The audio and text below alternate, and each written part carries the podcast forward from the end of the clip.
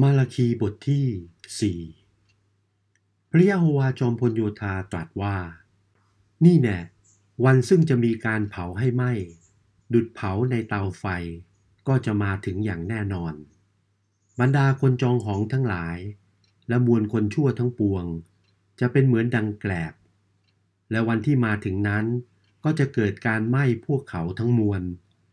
จะมีรากหรือกิ่งก้านเหลือไว้ก็หามิได้ฝ่ายเจ้าทั้งหลายผู้เกรงกลัวพระนามของพระองค์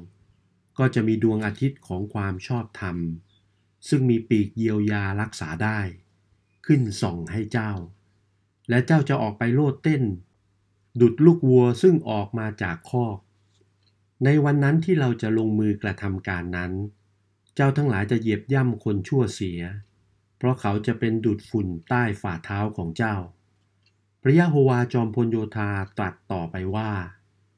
จงจำบัญญัติของโมเสสผู้ทาสของเราไว้ซึ่งเราได้บัญชาสั่งเขาณภูเขาโฮเลบคือบทบัญญัติและคำสั่งสอนสำหรับพวกอิสราเอลนี่แน่เราจะใช้เอลียาศาสดาพยากรณ์ให้มาหาเจ้าเสียก่อนจะถึงวันใหญ่ของพระยะโฮวาอันเป็นวันที่น่าสะพรึงกลัวและศาสดาพยากรณ์ผู้นั้น